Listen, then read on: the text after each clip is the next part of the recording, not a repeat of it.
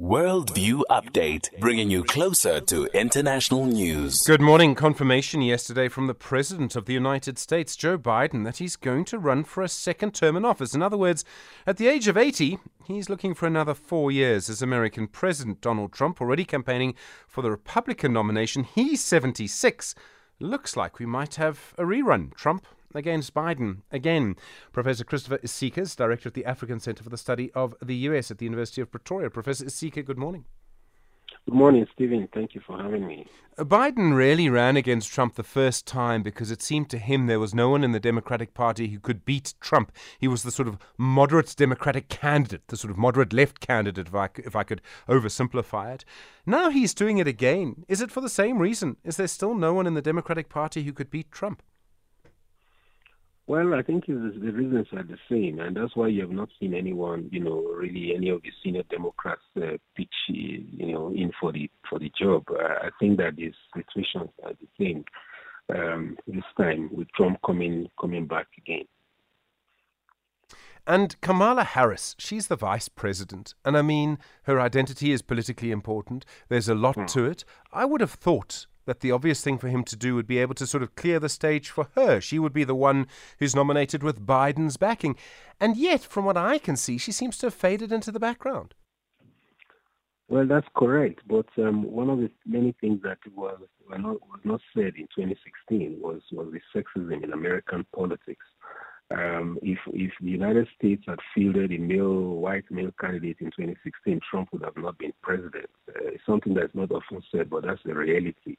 Um, I, I, the United States has just experimented with the first, you know, uh, uh African American, if you like, black president um, for eight years, and, and many were um, fed up with that experimentation. And so it was a mistake for the Democrats to bring another first experimentation again in the form of a first woman, be she white or not um, to, to, to, to, to have another four, eight years of experimentation. I think that's that played, uh, you know, uh, in the hands of uh, uh, conservative, uh, um, uh, you know, sexist Americans who felt that um, they were more used to having a white male uh, as president and wanted things to return.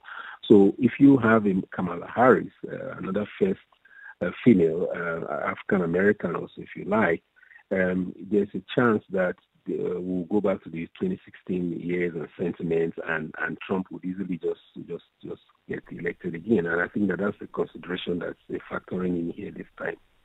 It is amazing. You've got a country of what 330 million people, but only two white men over the age of 70 to get to campaign for the position of president.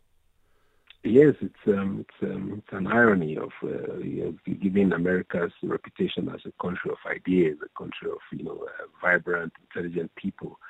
Uh, but then politics is, is what it is. The country has been very uh, you know uh, divided in the last, uh, if you like, 12 years, and and I think that those divisions are still there, and um, um, something that they have to live with. Uh, many, if you look at the polls, many Americans don't want both of them to run. Um, you know, but the reality is that if it ends up being one of them, the, the preference would be for the, the for Biden, for example, to contend with Trump uh, and maybe win, although maybe with less vote this time, because I have a feeling that there will be voter apathy unless something happens between now and 24 to change the way people feel and think about the age of the president. Um, Biden says he's doing this because the battle for the soul of America, as he calls it, is not over.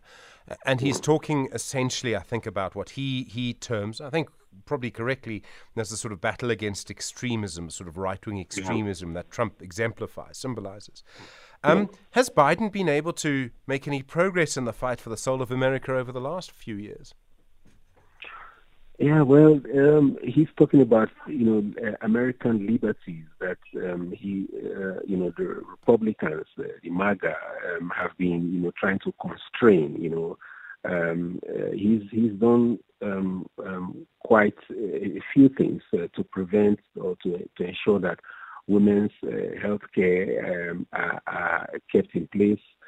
he's uh, is accusing the Republicans of trying to cut Social Security, uh, ban books, and and of course he blasted the MAGA extremists. Uh, in, in, the last um, um, um, two or three years, if you look at his term in office, um, he's been able to try and do some of these things. Um, you know, he's been he's, he's acted to lower healthcare costs and drug costs, uh, and that includes for women as well. Fight climate change and reduce the cost of energy. He's been able to invest in mental health and invest in American manufacturing and infrastructure. Those are some of the achievements that he's counting and hopefully uh, hoping to build on uh, to, to try and ensure that he keeps um, this, this, this, the, the ship afloat. Professor, thank you very much indeed. Professor Christopher Isike is director at the African Center for the Study of the United States at the University of Pretoria.